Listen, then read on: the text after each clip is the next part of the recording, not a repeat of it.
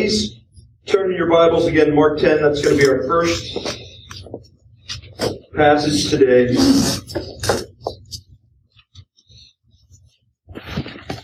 And some of the reading we're going to use to get into to get us into context and to understand where we left off. Last week there was a message on if remember the rich young ruler, he went up to Jesus saying, Good teacher, what must I do to inherit eternal life? And he made it about him and the things that he could do. And Jesus basically said, Hey, sell everything that you have. And he's like, I don't think so. And he walked away.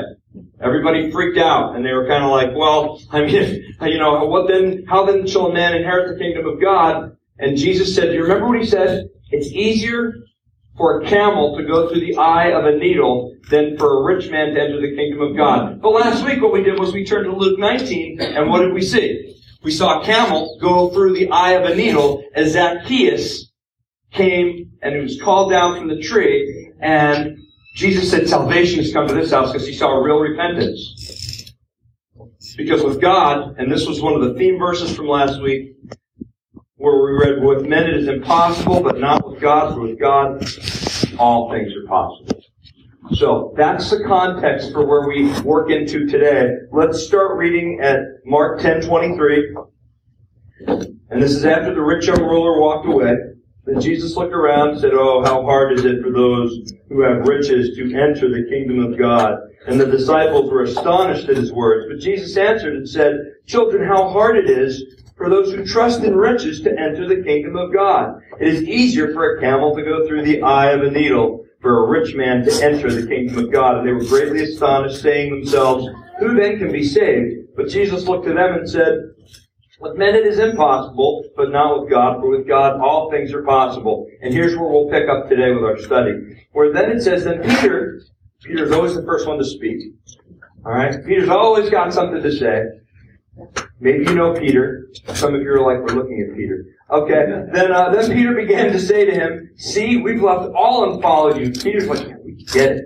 If anybody gets it, we get it. We left everything to follow you. And Jesus answered and said, as assuredly I say to you, there's no one who has left house or brothers or sisters or father or mother or wife or children or lands for my sake and the gospel's who shall not receive a hundredfold now in this time houses and brothers and sisters and mothers and children and lands with persecutions and in the age to come eternal life.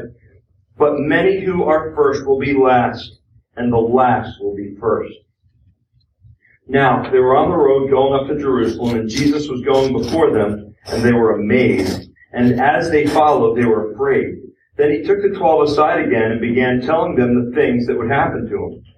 Behold, we are going up to Jerusalem, and the Son of Man will be betrayed to the chief priests and to the scribes, and they will condemn him to death and deliver him to the Gentiles. And they will mock him and scourge him and spit on him and kill him and the third day he will rise again. Then James and John, the sons of Zebedee, came to him saying, Teacher, we want you to do for us whatever we ask. And he said to them, What do you want me to do for you? They said to him, Grant us that we may sit, one on your right hand and the other on your left, in your glory. But Jesus said to them, You do not know what you ask. Are you able to drink the cup that I drink and be baptized with the baptism that I am baptized with? They said to him, We are able. So Jesus said to them, You will indeed drink the cup that I drink, and with the baptism I am baptized with, you will be baptized. But to sit on my right hand and on my left is not mine to give, but it is for those for whom it is prepared. And when the ten heard it, they began to be greatly displeased with James and John. But Jesus called them to himself and said to them, You know that those who are considered rulers over the Gentiles lord it over them. We're really going to be zoning in on these passages today right here. You know that those who are considered rulers over the Gentiles lord it over them, and their great ones exercise authority over them. Yet it shall not be so among you, but whoever desires to become great among you shall be your servant. And whoever of you desires to be first shall be slave of all. For even the Son of Man did not come to be served, but to serve and to give his life as a ransom for many. Wow.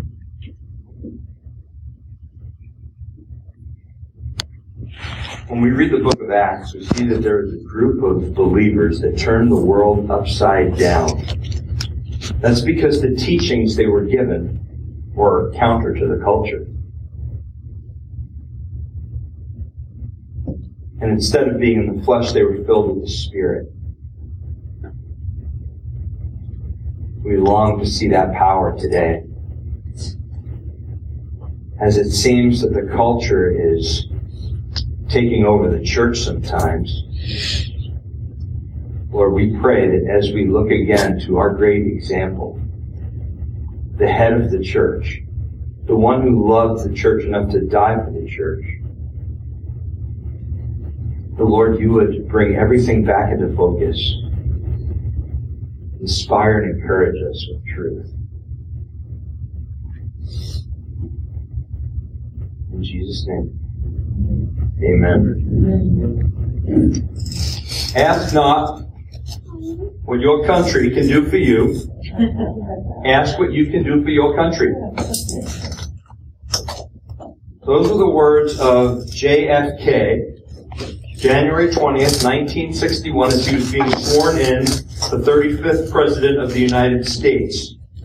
And it was in his address, an address that was meant to inspire children and adults to see the importance of civic action and public service. The heart of it was to challenge, listen to this, the heart of it was to challenge every American to contribute in some way to the public good. It was recognized that for conditions to improve in the country, that the greater good would need to be served, and that would only be when people would stop looking out for their own agenda and start serving their fellow human being. You see, it doesn't take an historian, it doesn't take a philosopher, it doesn't take a pastor to stand up here and tell you that a self-serving, what's in it for me society is a dangerous place to live. Would you agree? What's in it for me? You know that a what's in it for me attitude can be dangerous to the individual because you know selfish individuals that in looking out for their own good, well, what's in it for me? Well, what's happened is because they're only looking out for themselves, well, it's led to a path of destruction. But here's the problem. The what's in it for me individual gets into a relationship, and now you have a what's in it for me relationship. And that what's in it for me relationship, well, now you've got a what's in it for me family. And now you've got a what's in it for me church. And now you've got a what's in it for me community. And now you've got a what's in it for me country. And slowly and slowly, what's happening is this, is that we have little pockets of hell creeping into God's creation. And we have to understand the root of this problem, the root of the selfishness, if we're ever going to make a change and affect a change in this world. You gotta get to the root of the problem. That's the bottom line. Now, we've been reading and um, Genesis 1. I'm not going to ask you to turn there, but I want to read this for you. Because if we're going to understand the root of the problem, and we looked at this verse last week, we're going to look at it again, and we're going to take a different application to it. When God created mankind, we said that God said, verse 26, let us make man in our own image, according to our likeness. Let them have dominion over the fish of the sea, over the birds of the air, and over the cattle, over all the earth, and over every creeping thing that creeps on the earth. So in other words, let's create mankind, let's give them dominion. Let's give them authority over these things. So God created man in his own image. In the image of God, he created them, male and female, he created them. Then God blessed them and said to them, listen to this, be fruitful and multiply, fill the earth and subdue it have dominion over the fish of the sea, over the birds of the air, and over every living thing that moves on the earth. And if we stop right there, I just ask you this. If we're told to be fruitful and to multiply and have dominion over these things, how are we doing, gang? Are we rocking it? Are we taking a look at the environment? We're just doing so good in caring for the environment and looking at the animals. We're taking such good care of the animals and we're treating each other with such love and such respect because mankind is created in the image of God. Are we doing so well with it? Or do you think that we've taken the authority and the dominion in these things and because mankind is separated from God that we've begun to abuse authority and neglect the responsibility that we were given? And so the question becomes, and the real problem, if we're ever going to understand real authority and real service in a biblical context, we have to understand that when mankind was separated from God, there was still going to be that desire to have authority and to, to subdue, but we're going to use it in the wrong context. We're going to use it apart from God. Because remember this, when we talk about being created in the image of God, it's not so much about you being all powerful or all uh, having all knowledge, being ever present. It's more about the role and the responsibility that you're given and the representation. You are made to fulfill a role in the society, but that role and representing God in this world cannot be understood apart from Jesus Christ. When we get away from the final authority, what happens is this, is that things begin to take a very, very bad turn. And now what we're trying to do is we're trying to exercise authority and dominion, and now what you have is people making slaves, and you have people lording authority over one another, and this is where the breakdown begins. Because you're taking these is made inherent because you were made in the image of God and you're trying to rule over things, but you're doing it apart from God and you're not representing Him in the way that you're doing it. You need to have the whole picture there. You need to have the whole truth if you're ever going to understand it. Now, has anybody here ever seen the movie Raiders of the Lost Ark? Very first Indiana Jones movie. Alright? And you remember one of the very first things that he's doing in finding the Ark, he has to have the staff of Ra. And the staff of Ra has this medallion. And if you have this medallion, it can tell you exactly where the Ark of the Covenant is located. Now, in the beginning of the movie, Indiana Jones finds it. But the Nazis also find it. And they get into this battle, and there's a fire, and the medallion, well, now it's burning hot, and one of the Nazis grabs for the medallion, and the imprint of it is on his hand. So now Indiana Jones has the real medallion, the Nazi has the imprint of it, and now the race is on to find the Ark of the Covenant. About halfway through the movie, you find this out. Is that the Nazis will never be able to find the Ark because they only have the front part of the medallion. They don't have the full medallion. Indy's got it. So Indy's going to find the Ark. Alright?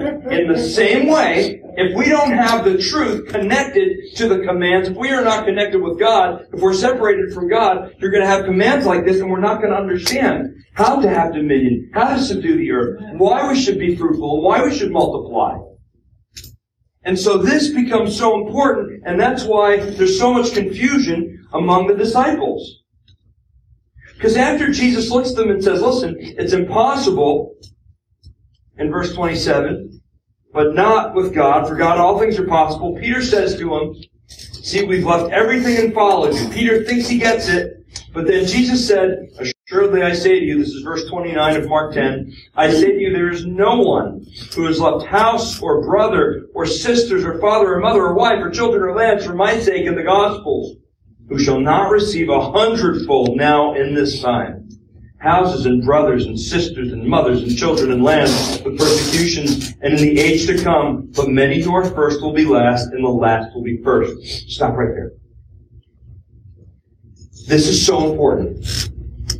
Peter's like, Lord, we gave up everything for you. Alright? We get it. And Jesus is like, you really didn't give up anything. Listen, if you understand the truth of this book, you realize that whatever you've given up for the gospel's sake, you didn't give up at all. You didn't give up anything because He gave everything and all that you have is from Him to be used for Him and to bring Him glory.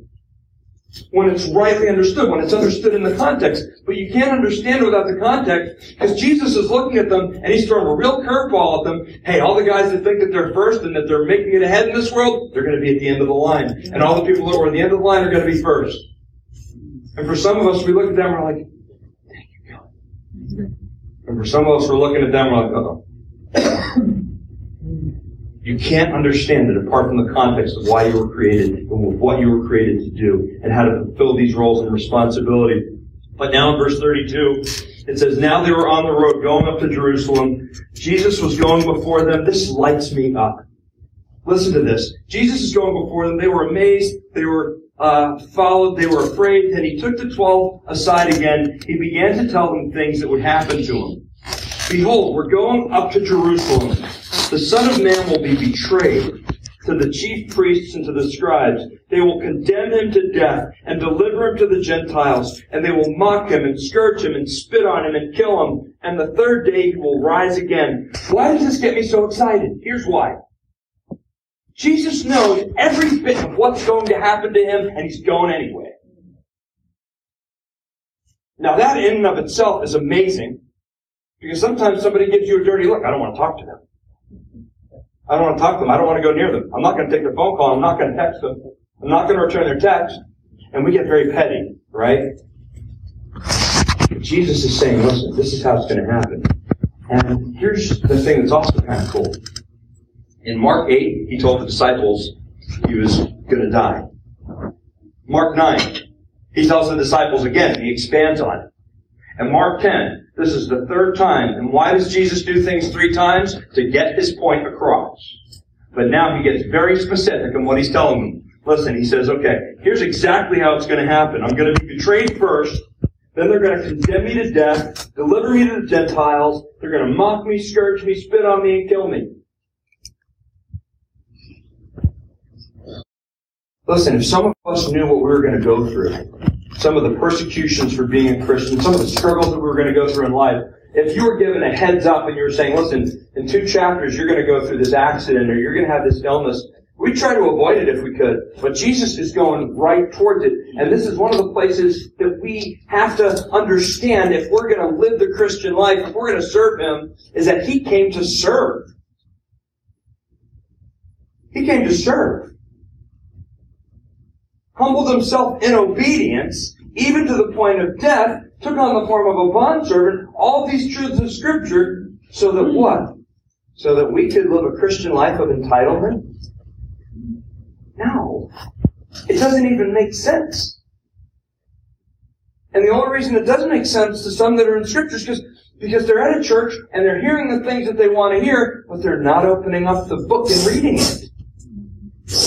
Jesus is saying, listen, I'm going to go through this. I'm going to go through this. I'm going to go through this. And to know that He did that for you, if you believed it in your heart that Jesus did these things for you, it would change things completely. Here's why.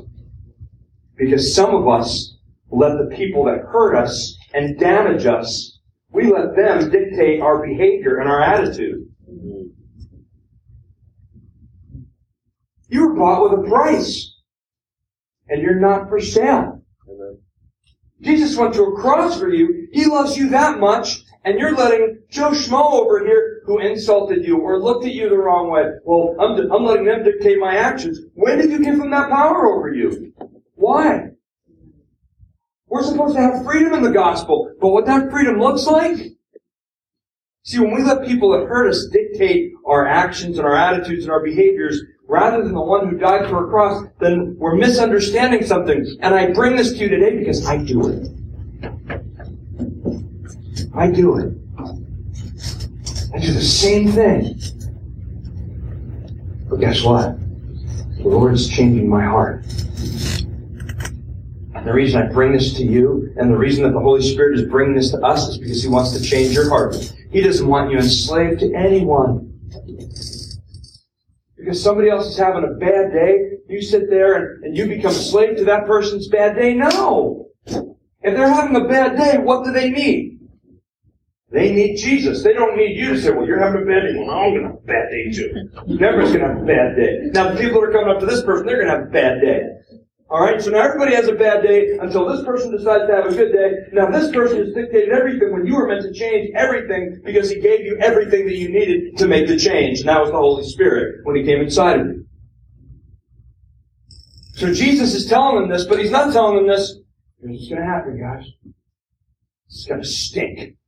We're going to go to Jerusalem. Judas, you're going to betray me. You guys are going to abandon me. All right, they're going to nail me to a cross. Man, this is going to really stink. All right, it's stink. I don't want to do this, but it's okay because I'm going to rise again on the third day.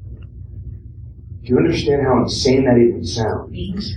Jesus is willingly going because willingly glowing. You know what? That sounds good too. I said he's willingly going, but he's also willingly glowing because he's accomplishing his Father's will, and it's not dependent upon how man treats him. You see, all of this comes into play as we consider our passage today because he's free to live out God's will on this planet, as are you. That's why he died for you, so you can be free to accomplish the things that God desires for you. But we're going to see some glitches in the response of mankind that, that, that, that, simply doesn't understand, that can't necessarily comprehend it. And we begin to see it in verse 35 where it says, Then James and John, the sons of Zebedee, came to him saying, Teacher, we want you to do for us whatever we ask. How many of you look at that and you go, what is wrong with these guys? I just told you I just give you some of the worst news you could probably have that I'm going to be betrayed, I'm going to be condemned, I'm going to be killed. And then they're saying, we want you to do something. Can you do something for us? I mean, it doesn't even make English, quite honestly. But nevertheless, he says, what do you want me to do for you? They said to him, grant us that we may sit one on your right hand and the other on your left in your glory.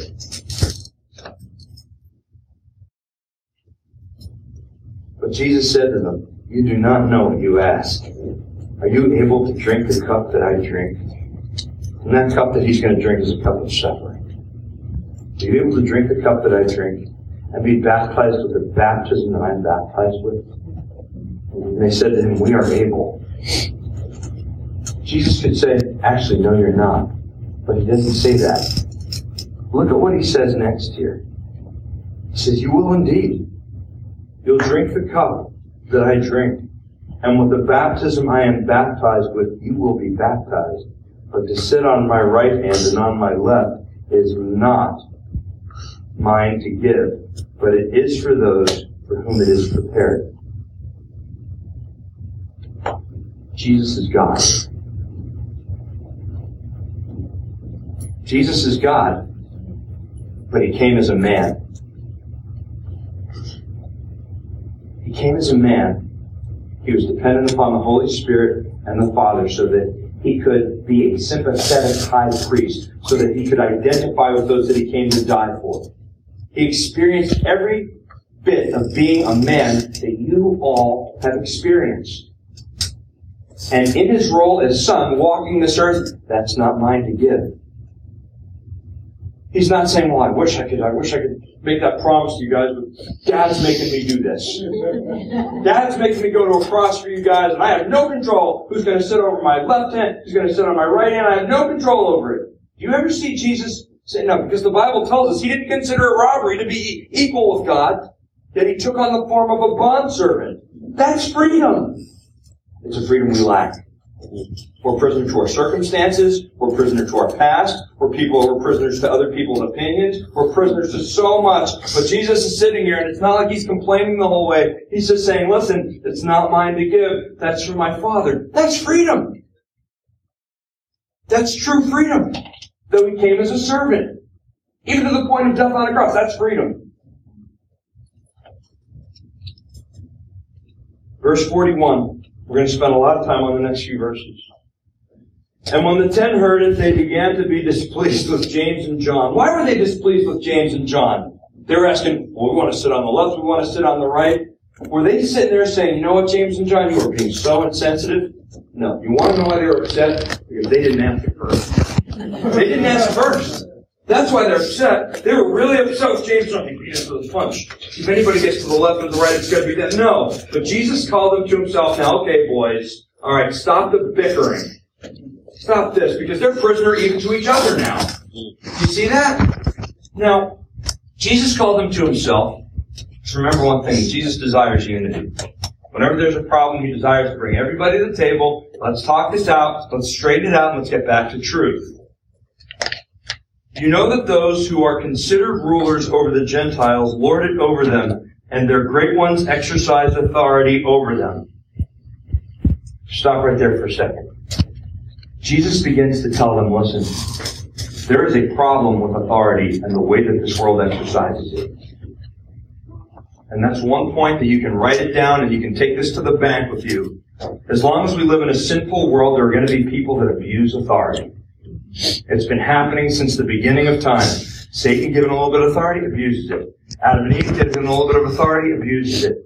Alright, the Pharaoh, when the children of Israel come under it, he begins to uh, lord it over them. He makes them slaves, built his own kingdom. But that's okay because when the children of Israel, they come into power and they go into the promised land, they start abusing authority. But that's okay because the Babylonians conquer them, they abuse authority. The Medes and the Persians conquer them, they abuse authority. The Greeks conquer them, they abuse authority. And then the Romans conquer them and they abuse authority. And it goes on, so on, so forth until the year 2019.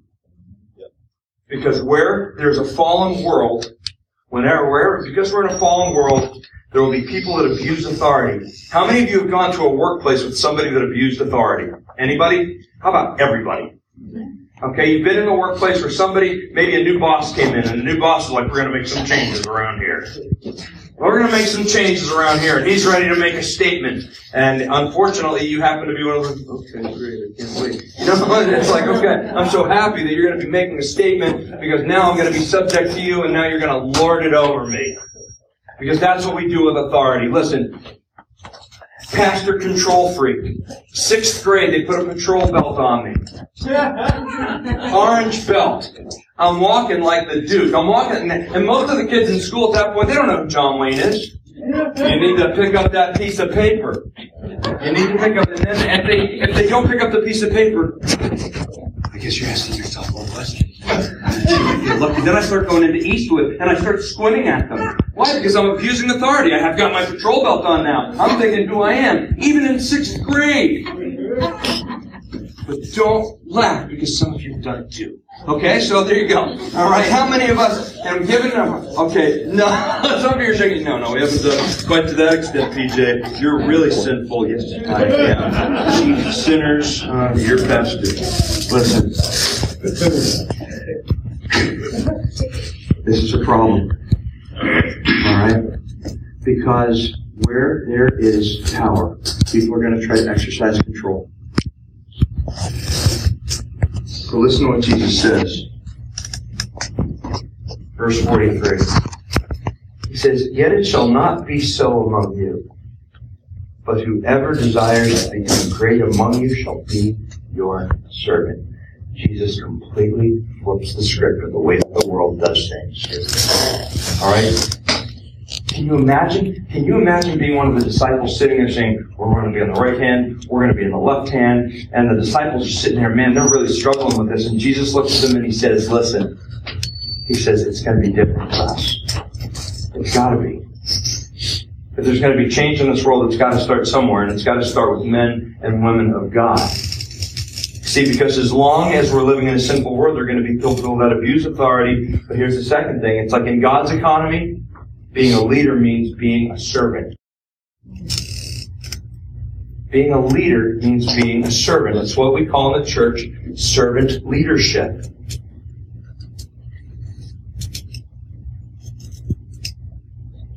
It's just so not the way of the world, right?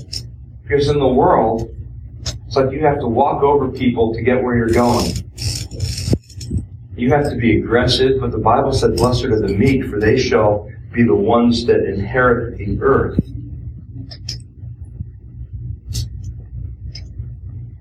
I was a good nursing supervisor for a little while when I worked for hospice because I was a CNA at one point. I was a nursing assistant, which means I changed bedpans. I washed people up. I helped feed them. As I became a nurse, I was always sensitive to the nursing assistants. So I was a good nurse, somewhat when I became a nursing supervisor, I would help the nursing assistants. I would help the nurses. But something happened when I was a nursing supervisor. I got very comfortable behind my desk. And I stopped serving them because I started not liking them. I hope they're not listening to this, but I, I stopped serving. I, at one point, I just started hiding in my office because I didn't want to deal with anyone. Listen, that's so not Jesus. Mm. Jesus is saying, listen, I don't care how difficult they are to serve. Is there somebody that you look at in this life, in the workplace, that you struggle serving, and you're like, well, you know, I'm, I'm just not going to serve that person. I can't stand that person. Chances are you're being able to act exactly the way that if you were to write down saying, listen, I want to treat this person like this, chances are God is calling you to say, all right, you probably need to do this instead. Mm. Because in God's economy, it's so different. All right, it means God's economy means that being a leader, it means that we have to be a servant. And when Jesus says this to them, the ones that desire to be great among you, you shall be your servant. Whoever of you desires to be first shall be slave of all. How enticing is that to, to you? All right, you've got to be slave to everyone. We don't even like the word. And so in certain places where the Bible is supposed to say, say slave, it says bondservant. Because we like to water down the language. But what it really means is a slave. That means that you're at that person's disposal. And that's exactly what Jesus was. But you see, the beauty of Jesus, and listen to how he says this. He says, Whoever of you desires to be first shall be slave of all, for even the Son of Man did not come to be served, but to serve and to give his life as a ransom for many. How many of you have ever heard that verse? How many of you have ever sat down and considered what that verse really, really means? As that the God of heaven set the example for us. He became a man, despite the fact that he was God, he became a man so that he could go through the human experience, die for us, just so we could have relationship with us. So Jesus is the servant example of servant examples because he comes to die for those that were created in his own image. Think about it. When you see the miracles of Jesus, do you ever see him doing something that is completely self-serving? Hey, Jesus, take this stone, Satan tells him when he's when he's been fasting 40 days, take this stone and make it into bread. Jesus doesn't say, man, that's a really good idea. I can do it because I'm God. Why didn't Jesus do it? Really simple. It was not the will of his Father to do it, and he came in full submission. He came to save you. He came to save me, and he came to lead by example. So if there's somebody that you're struggling to serve, chances are that's the person that you should be serving the most. And when you say that you can't do it, we have to go right back to Jesus and watch how he does it because the Son of Man came not to be served, but to serve. Can anybody look at that verse, go through the life of Jesus and refute it? I don't think so. But can anybody go look at that verse and say, okay, well, you call yourself Christian and you say that you're supposed to be following Jesus' example, who came not to be served, but to serve, could they look at me and could they look at you and could they say, well, you know what? That person, they, they're here to be, they don't expect to be served. Because that's Jesus. That's Jesus all over the place. It goes back to what he said, the last shall be first, the first shall be last.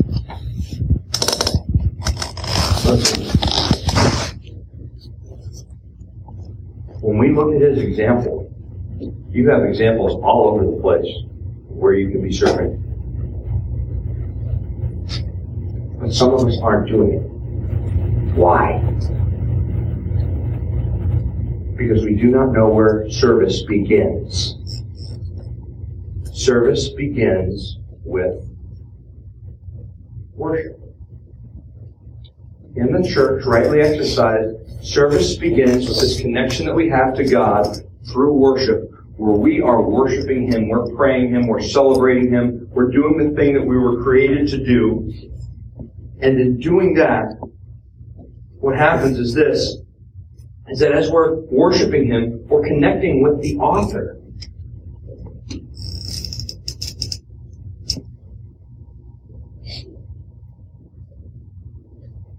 I was looking at the story of Moses, and I found it really compelling. Here's why. And I'm going to ask you to turn from Mark to Exodus 2.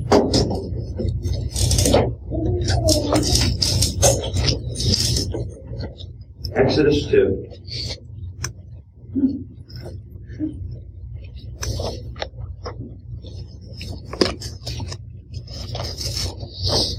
And I want you to see something here.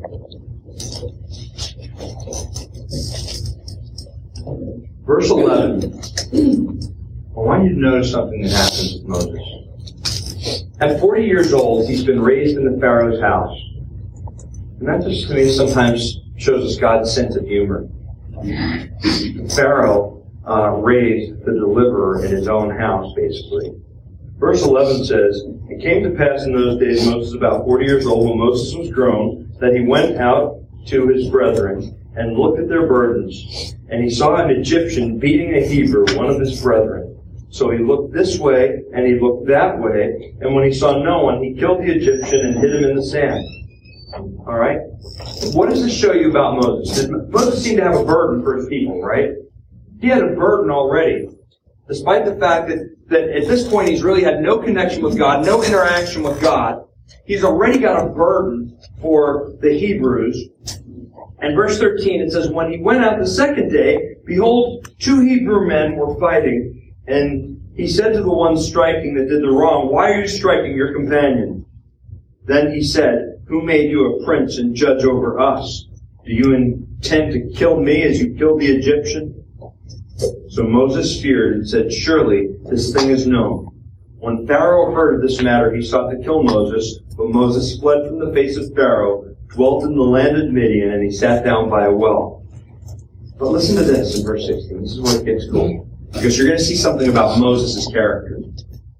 Verse 16 says, Now the priest of Midian had seven daughters, and they came and drew water, and they filled the troughs to water their father's flock. Then the shepherds came and drove them away, but Moses stood up and helped them and watered their flock. What do you see here with Moses?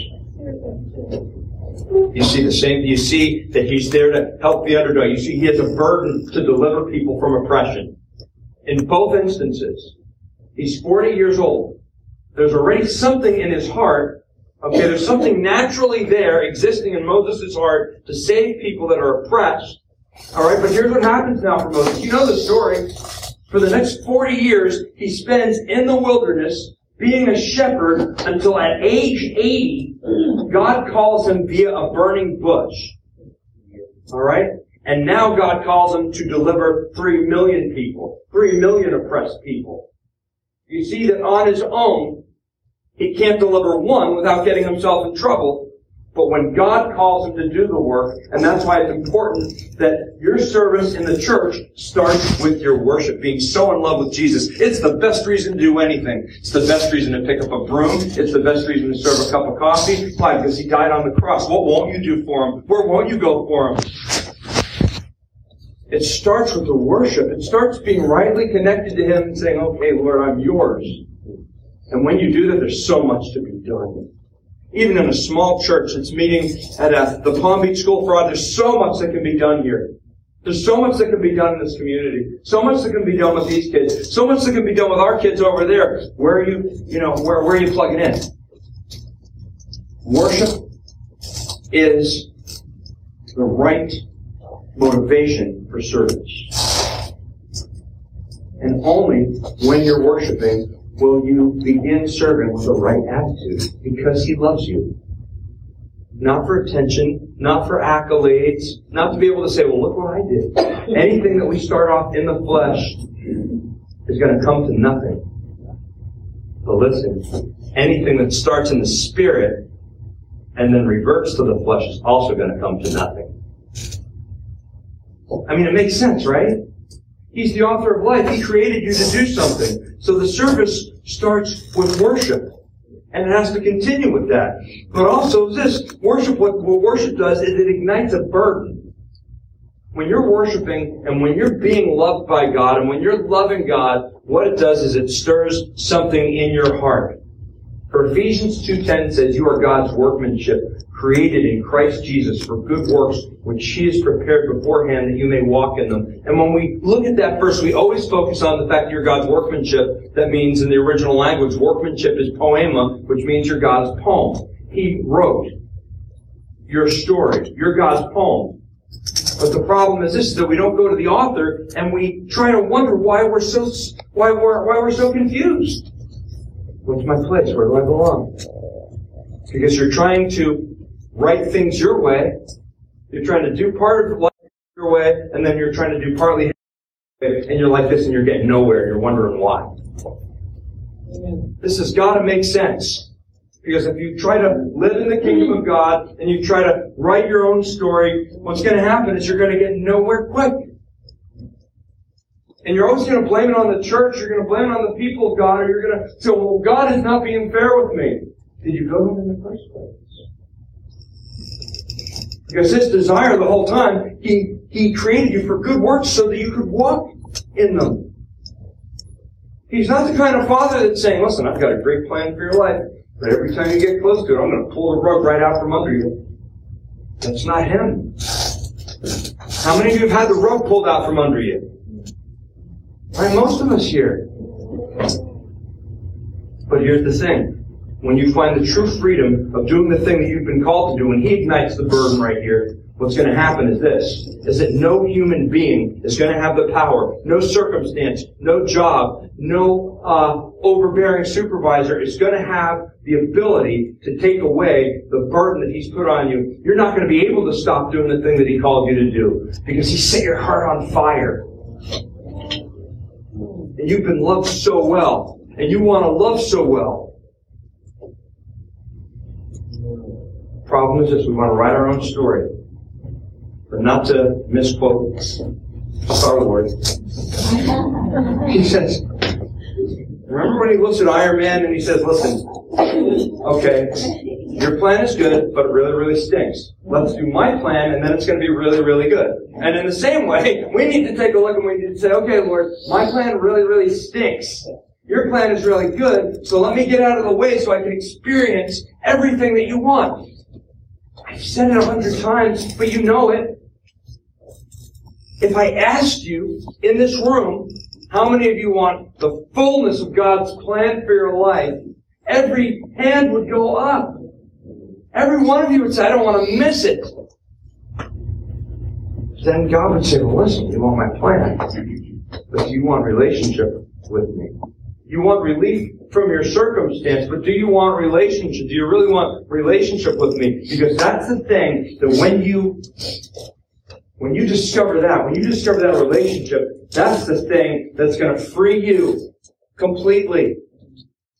When you begin celebrating me, because that's why you were created, then I'm going to give you the burdens. I'm going to put the burden on your, I'm going to, you're going to have a burden for, I never had a burden for homeless people. You never had a burden for special needs. You never had a burden to work with kids. You never had a burden to, and all of a sudden you start worshiping, there's this opportunity to do something in the church, and you said, you know what, I gotta do that. I gotta do something about that. That's a real problem out there with addiction. That's a real problem. Do you know, do you know how few parents go to church? They won't go because there's no care for special needs. That's a burden on my heart. I walked into a church many years ago, and they looked at me, and we told them that our daughter was autistic, and she was about three, and they looked at me and said, what's the matter with your daughter? Is she deaf? I'm going back there. but you get it? There's so much to be done. It starts with worship, and it starts with not walking into a church and saying, well, they have this, this, this, this, and this, but they don't have this, so we're leaving. Listen, there are local churches They've got a thousand ministries. They've got a fishing ministry. They've got a golf ministry. They've got, a, they've got, I mean, all these different ministries. They've got something for everyone. If you walk into a church and you see that this church doesn't have something, do something. And so, like, like the Matthew West song says, I think it's Matthew West. I always get West and Redman mixed up. Um, but the, the song that says, "Listen, I shook my fist at heaven. I said, why don't you do something?" And he said, "I did. I put you there. So you do something." That's where I created you. Not to walk into the church and say, with them, what's in it for me, but to go to the church and say, okay, Lord, how can I serve you here to the best? Alright, if you're in a small church and there's not a lot going on, you got open game. Do something. Start a ministry out there for special needs. Start a soup kitchen. Start a homeless shelter. Let's do it. That's what this is supposed to be about looking to see where the deficit is and how God would call us to fill it. And that's only going to come when we're worshiping Him. And He puts that burden, and then what's going to happen is you're going to see talents and giftings you never even knew you had. for, for me, the way that it started, it's like when I came back to the Lord at 29, I wasn't in the church six months when the pastor who had baptized me as a kid at 29, he was like, well, you have a musical theater background. I'm like, yeah. He goes, well, what we want to do is we want to get some of our kids out of their shells, and so, you know, do you want to uh, do a little bit of a musical show for us, and then maybe teach children's ministry? Sure, I'll do it. And I started teaching adults. I started really liking it. Really liking it. Guess what? I still do. I love this. Why? When you find God's will, when you find your sweet spot, when you find the thing that He's created you to do, you're not going to be able to do anything else. That's where worship brings you. Celebrating Him, true freedom. Listen, there's a story of a man named Sam Childers, and when Sam Childers was 11 years old, and some of you have heard of him, he grew up to be a drug dealer and a completely immoral adult. He was part of the outlaw biker gang. All right? uh, reveling in sex and violence. Um, he wouldn't flinch drawing a knife blade to someone's neck if the person irritated him. That all changed when his wife Lynn accepted Jesus Christ and helped bring him to Christ as well. After committing his life to Jesus Christ, Childers kicked his drug addiction, built a church, became its preacher, and managed a thriving construction business in Pennsylvania. But in 1998, Childers went to Uganda as a volunteer for a const- that one trip was supposed to last only a few weeks, drastically changed the course of his life, his family, and hundreds of children in southern Sudan. You might know him as the machine gun preacher. They made a movie about him a few years ago. But what happened? He started just worshiping God. He started serving. He preached, started preaching God's word. God said, listen, you have some construction town, I'm going to use you over here. He went there, and what happened was that the burden was ignited. He saw these kids, and they were under attack. And he put a machine gun in one hand, and he had a Bible in another hand, and in the third hand, he had a, I don't know how to do that. you get the point. Okay? God gave him three hands. No. That's the point. He, he didn't do that. Um, added another whole other dimension to the story if we would have done that. But you get the point. The point is this now, when God brings you to that place and He's using you, make sure you stay on your face. God uses you to lead worship, stay on your face. God calls you to serve at the resources table. Uses you today to have a discussion with someone. God uses you to pray for someone. God uses you to counsel someone. God uses you in whatever way He uses it. Stay on your face. Stay low and keep Him in perspective no matter what. And guess what? You're going to keep experiencing more and more more and more. And then you're going to be free to serve. The title of the message, when I was thinking about it, I thought of one person in Scripture. And it was a man named Onesimus. How many of you are familiar with the book of Philemon? I'm not going to have you turn there. Okay? I'm not going to have you turn there, but it's right before Hebrews, and I definitely suggest that you pick this book up, you check it out, you read it. It's one chapter. But it tells the story when Paul was in prison, alright, he came upon a runaway slave. This man had stolen from his master. This man Onesimus had stolen from his master, and he ran into Paul, heard the gospel, it changed his life.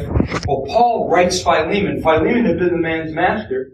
Philemon could have said, well, listen, you found him. We could execute the guy because of what he did, because he stole from his master's house. He doesn't do that. Paul says, listen, accept him now. Because now when he comes back, he's going to serve you like never before. Because now he found Jesus. Now he's going to be free to serve. One of the things that Paul says in this letter in verse 15 is really telling. As Paul is pleading with Philemon, listen, when Onesimus comes back there, take him back to your household. Verse 15, he says, For perhaps he departed for a while for this purpose, that you might receive him forever, no longer as a slave, but more than a slave, a beloved brother, especially to me, but how much more to you, both in the flesh and the Lord. You're free to serve. When you repented of your sins, Jesus forgave you of your sins and He delivered you from something, but He also delivered you for something. You can limit your life if you just realize what He delivered you from. You can limit your life and you can say, okay, well, I'm going to go to church. I've been delivered from my sin. I'm going to heaven. That's well and that's good. But you've also been free to become the men and women that He has for you. And this is not, this is not dependent upon how another person treats you. It's not dependent upon your past mistakes. As a matter of fact, God takes a look at the past that so many would sit there and they'd say, rejected, rejected, rejected. And He says, oh, this one's going to work good for me. And you're free to do the thing that you were made to do. How many of you feel free to do that? And a lot of you take a look and you say, the freedom that you're talking about, Pastor, you don't know what's going on in my life and my finances and my uncertainty and all of these things. Jesus says, listen, I've got you. And if I'm for you, who can be against you? If you really believed it, it would change everything. Honestly. If you really believed he was for you, you would walk around with a smile on your face and a song in your heart, and it doesn't mean you wouldn't shed a tear when the cat got killed by the FedEx truck or something like that. But for the most part, you would walk around and you would be celebrating God, and you would consider it pure joy whenever you face trial of many kinds, because that's freedom. He wants to free you to go out there so that when people see that you're getting pressed in on, and some of you are getting pressed in on right now. So when people see you getting pressed in on, they can look and you say, the joy of the Lord is my strength. I have a peace that surpasses understanding. I have this love that I just want to lavish because it's been lavished on me and nobody can stop me from that. Nobody, not ever. Do you see how different that is from the message that the church is putting forth someday when we just say, listen, just go to church, come up during an altar call. This is about complete life transformation, total freedom from oppression that's happening in your home, from oppression that's happening in the workplace. God desires to just unleash you on the world. That's no prosperity gospel. He desires to unleash His love and His joy and His peace and His patience and His kindness and His goodness and His faithfulness and His gentleness and His self-control. He desires to unleash it on the world and to do it through you. That's God's will for your life. That's God's will. If you're living anything less than that, then repent. Ask for the filling of the Holy Spirit don't be prisoner to what happened to you 25 years ago, five hours ago, five minutes ago. Take the freedom now and run with it. You've been told. That's the Word of God. And that's what we're going to continue to preach here.